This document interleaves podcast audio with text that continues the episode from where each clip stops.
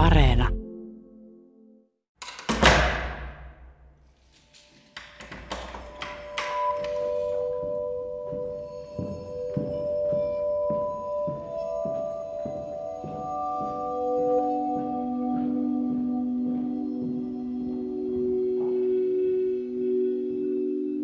Mä oon ollut pitkään lastensuojelutöissä, yli kymmenen vuotta, monella eri saralla, laitoksissa, perhehoidossa, kouluissa ja törmännyt aina uudestaan ja uudestaan lastensuojeluasioihin. Ja jonkin aikaa sitten olin töissä lastensuojelulaitoksessa, jossa ensin oli kaikki hyvin, niin kuin mun oikeustajun mukaisesti meni silleen niin kuin piti. Mutta sitten sinne tuli uusi johto. Vanha pantiin pihalle ja muitakin työntekijöitä laitettiin. Siis silleen, että tuli työvuoroon kaveri, se pyydettiin to- johonkin toimistoon puhumaan ja sitten sitä ei enää koskaan näkynyt. Sitä ei älynyt ihmetellä siinä tilanteessa ollenkaan, kun se ei kos- koskenut niin mua. Niiden nuorten asioissa oli ihan tarpeeksi tekemistä. Siellä oli mulla esimies, jota mä arvostin. Hän nä- näytti väsyneemmältä ja väsyneemmältä ja väsyneemmältä. Tuli yhden tiistain työvuoro, jossa mä olin ainoana naisena paikalla. Ja sen työvuoron alussa se uusi tyyppi, joka sinne oli tullut, niin kierteli siinä ja katteli paikkoja ja sanoi toiselle työntekijälle, että hän on laittanut eristyksen valmiiksi. Ja siellä oli semmoinen nuori, joka pelkäsi pimeätä ja pelkäsi maailmaa. Oli tullut pakolaisena Suomeen sodasta, alaikäinen nuori. Ja tämä nuori halusi pitää aina oven raollaan. Oli yö tai päivä. Hän näki aivan järkyttäviä painajaisia aina.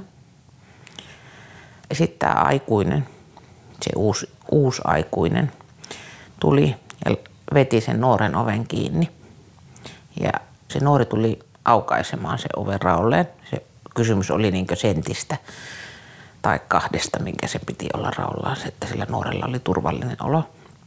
Niin tämä aikuinen laittoi sen oven kiinni ja sanoi, että se on kiinni, koska aikuinen sanoo niin. Se nuori sanoi, että ovi vähän auki. Minä pelkään, ovi vähän auki ja avasi sen. Sitten tämä paukautti tämä aikuinen sen kiinni ja sanoi, että vittu se ovi on kiinni, kun aikuinen sanoo niin. Sitten se nuori taas avasi sen oven ja, ja sanoi, että, että vähän auki. Minä pelkään, vähän auki. Ja, ja koko ajan suuremmalla voivalla se aikuinen aina paukautti sen oven kiinni. Ja äänen, äänen voimakkuus nousi. Mä olin siinä viereisessä huoneessa. Ja, ja tuota, 5-15 minuuttia ne paukutti sitä ovea edestakaisin. Ja, ja sen aikuisen ääni vaan kasvoi ja kasvoi ja hän kiroili ja huusi, että vittu se pysyy kiinni. Sitten se, kun taas paukautettiin se ovi kiinni, niin se nuori turhautuneena potkasi sitä ovea sieltä sisäpuolelta. He olivat niin eri puolella ovea. Ja, ja mä olin mennyt sen huoneen ovelle niin katsomaan, että mikä tämä homma oli. Ja ihmetellyt sitä.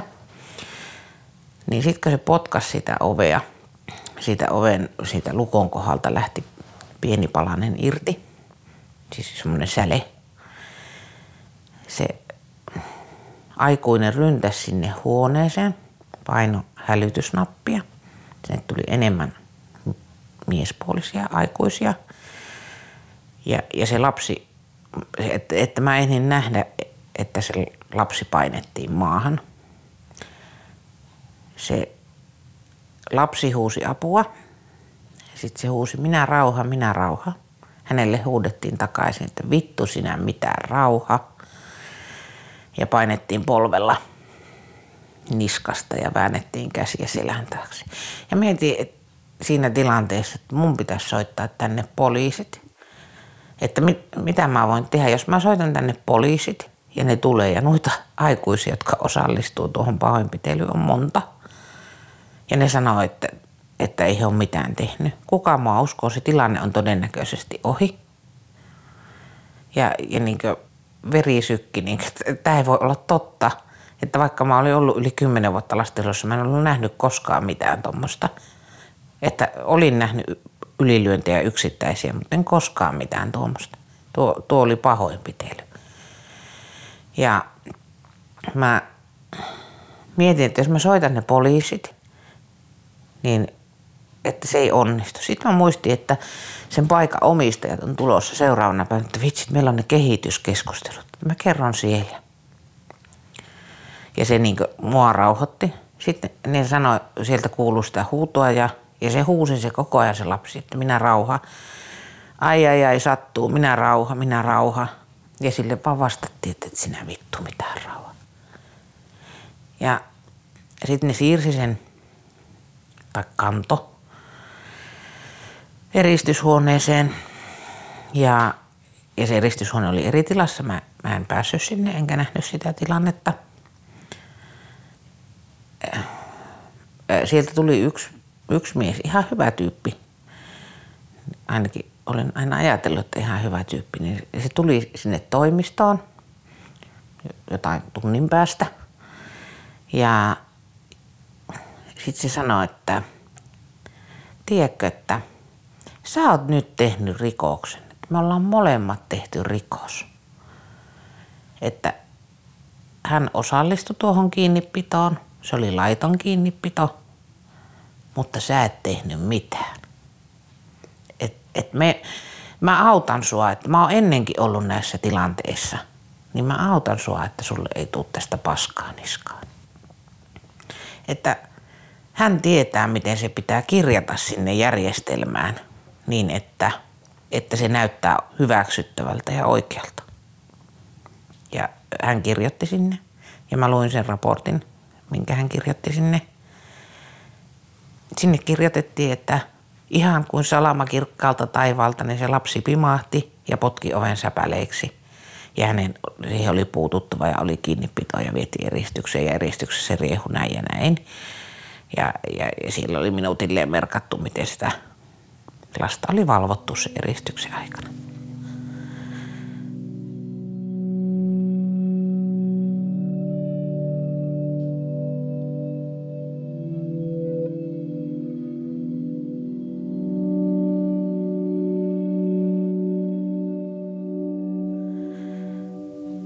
Mä, mä olin ihan kuohuksissa. Tein työvuoron loppuun, lähdin kotiin ja odotin seuraavaa päivää. Ja ne omistajat tuli jokainen työntekijä oli, niin oli ilmoitettu, että kaikki menee vuorollaan sinne kehityskeskusteluun. Ja mua ennen oli se hyvä pomo ja, ja sitten toinen työntekijä. Ja sitten oli mun vuoro. Ja mä menin sinne ja, ja siellä oli vaan ne omistajat ja minä. Ei ollut ketään näistä pahoinpitely osallistuneista. Mä sanoin, että – ette arvaa, mitä eilen tapahtui.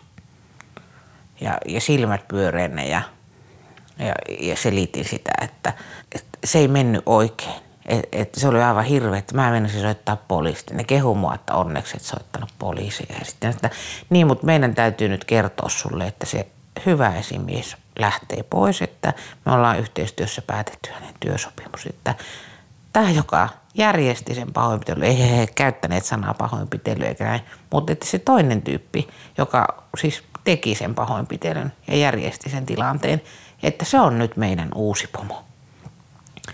Ja me, meitä omistajina kiinnostaa tietää, että onko susta tähän työhön, että me selvitetään, että onko, että ketkä pystyy niin sitoutumaan tähän – et meillä tarvitaan vahvaa aikoisuutta. Me tiedetään, että sä osaat tuottaa sisältöä näiden lasten elämään ja osaat, sulla on niin hyviä puolia. Mutta että täällä muuttuu, että Suomessa tarvitaan sellaista paikkaa, johon voidaan laittaa niitä lapsia, joita kukaan ei halua. Niitä, jotka on tehnyt jotain väkivallan tekoja tai muuta, mutta että me halutaan tietää, että kuulut se tähän tiimiin.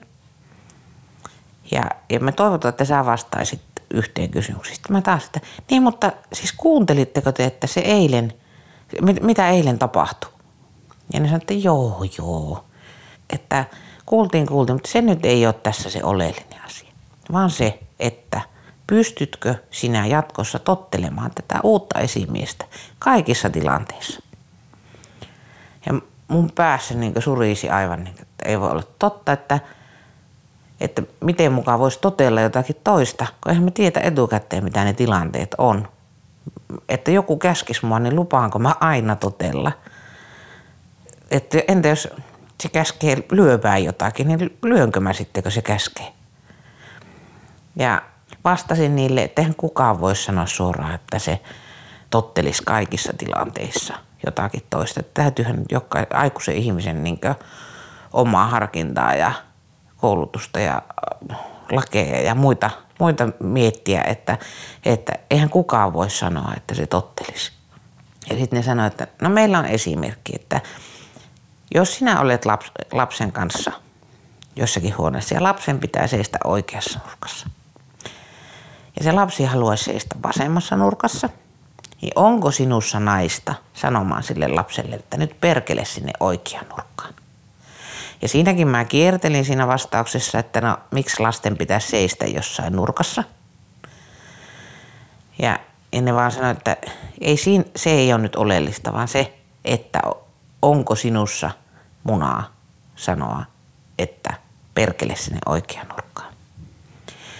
Ja mä vastasin, että en ymmärrä, että miksi lasten pitäisi seistä missään nurkassa. Mutta jos jostakin kumman syystä pitäisi seistä jossakin nurkassa, niin mulle on helvetin sama, missä niistä neljästä nurkasta se seisoo. Ja, ja sitten ne sanoi, että siellä tulee asiat nyt muuttumaan ja siitä tulee kova ja tiukka paikka, semmoinen, missä on vahvaa aikuisuutta. Ja mä sanoin, että että mä en voi tietää, että onko tämä mun juttu, että mä en tunne tuota tyyppiä yhtään. Ja tuo eilisen perusteella hieman arveluttaa, että mä lupaan teille, että mä kerron heti, jos mä niin koen, mä lähden täältä. Mulla oli vakituinen työpaikka sille. Et, että en, en mä jää sitten, Mut, mutta että en mä osaa tässä vastata tämmöisiin kysymyksiin. Sitten se kehityskeskustelu loppui ja mä menin jatkamaan työvuoron loppuun. Mulla oli seuraavan päivän vapaata. Mä soitin työterveyteen, menin lääkärille, kerroin sille kaiken. Sen jälkeen ää, käytin kaikki mahdolliset vippaskonstit, että pääsin valvovan kaupungin niin virkamiesten puheille, niille, joiden tehtävä on valvoa sen kunnan alueella olevaa laitosta. Ja kerroin niille, että, että mä en voi jäädä sinne – Mua pelottaa. Se oli hirveetä. Se oli pahoinpitely. Että auttakaa niitä lapsia. Ja kerroin niille valvojille niin kuin, ja itkin. Niin kuin, siellä oli ihania nuoria, niin kerroin, että sekin on semmoinen Ville Vallaton, että ne panee sen niin kuin, ne vetää sitä turpaa siellä, että kun se vähän leikkii tai pelleilee. Että auttakaa niitä lapsia.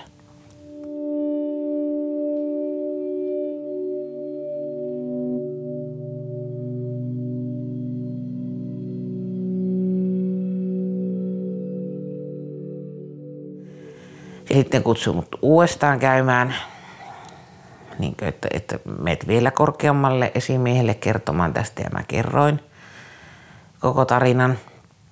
Ja sitten mä menin perjantaina töihin ja mä ajattelin, että miten mä, että mä tiedän, että mä joudun kohtaamaan sen tyypin, joka järjesti sen pahoinpitelytilanteen. Ja se on nyt johtaja. Et miten me voidaan olla niin samassa tilassa, että ne on varmana kertonut sille, että mä oon kertonut siitä pahoinpitelystä.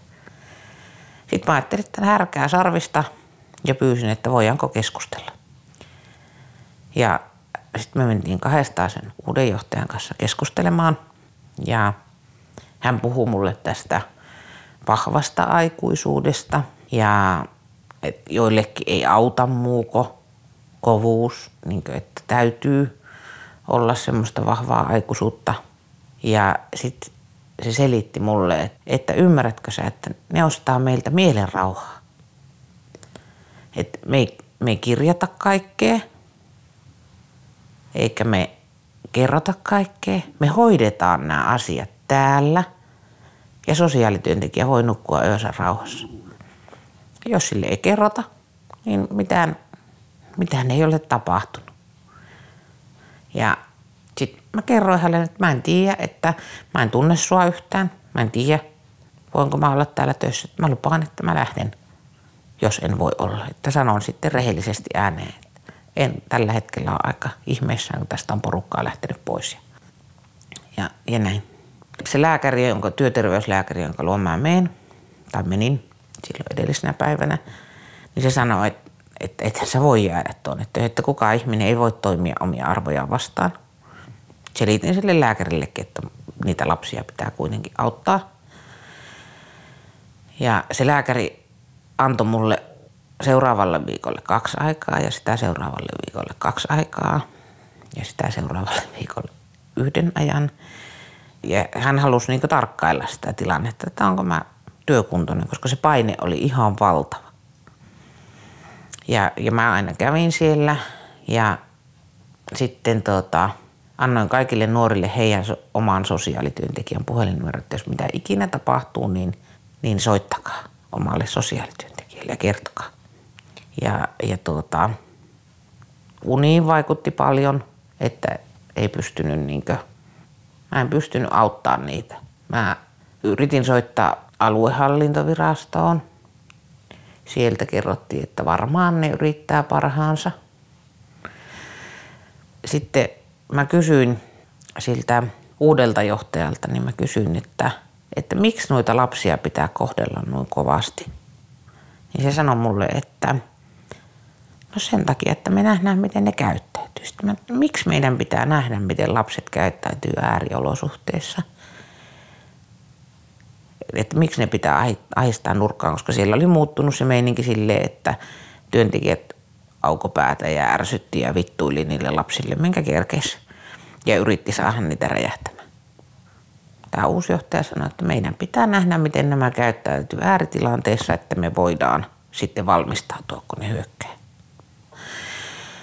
Mutta sitten mut kutsuttiin, tai mä tulin taas aamuvuoroon ja mua ajelutettiin autolla ees taas ympäri sitä kaupunkia, että käy hae tuolta sulake ja käy hae tuolta patteri aina eri kaupasta ja me unohdettiin sanoa, että roskapusseja pitää ostaa, siellä on lasku, niin käy sinne ostaa. Ja mä aamupäivä ajelin siellä. Ja sitten kun mä ajoin siihen sen paikan pihaan, siellä oli toinen niistä omistajista ja ne pyysi mut keskustelemaan siihen piharakennukseen.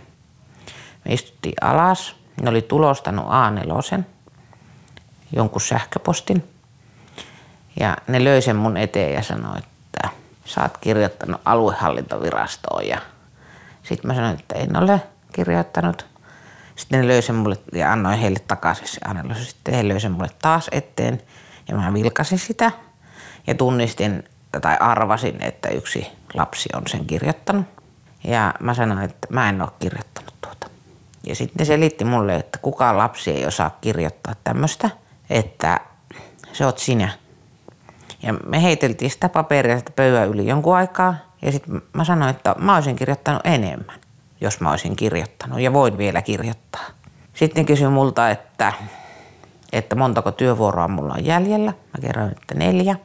Niin sitten ne sanoi, että no emme, et nautin nyt luottamusta. Tää loppuu tähän, että avaimet, kiitos. Mä sanoin, että asia selvä. Mä keräsin kimpsut ja kampsut ja poistuin. Siinä lähtiessä se omistaja vielä kysyi, että saako hän halata mua. Mä sanoin, että ei kiitos. Ja, ja lähdin pois.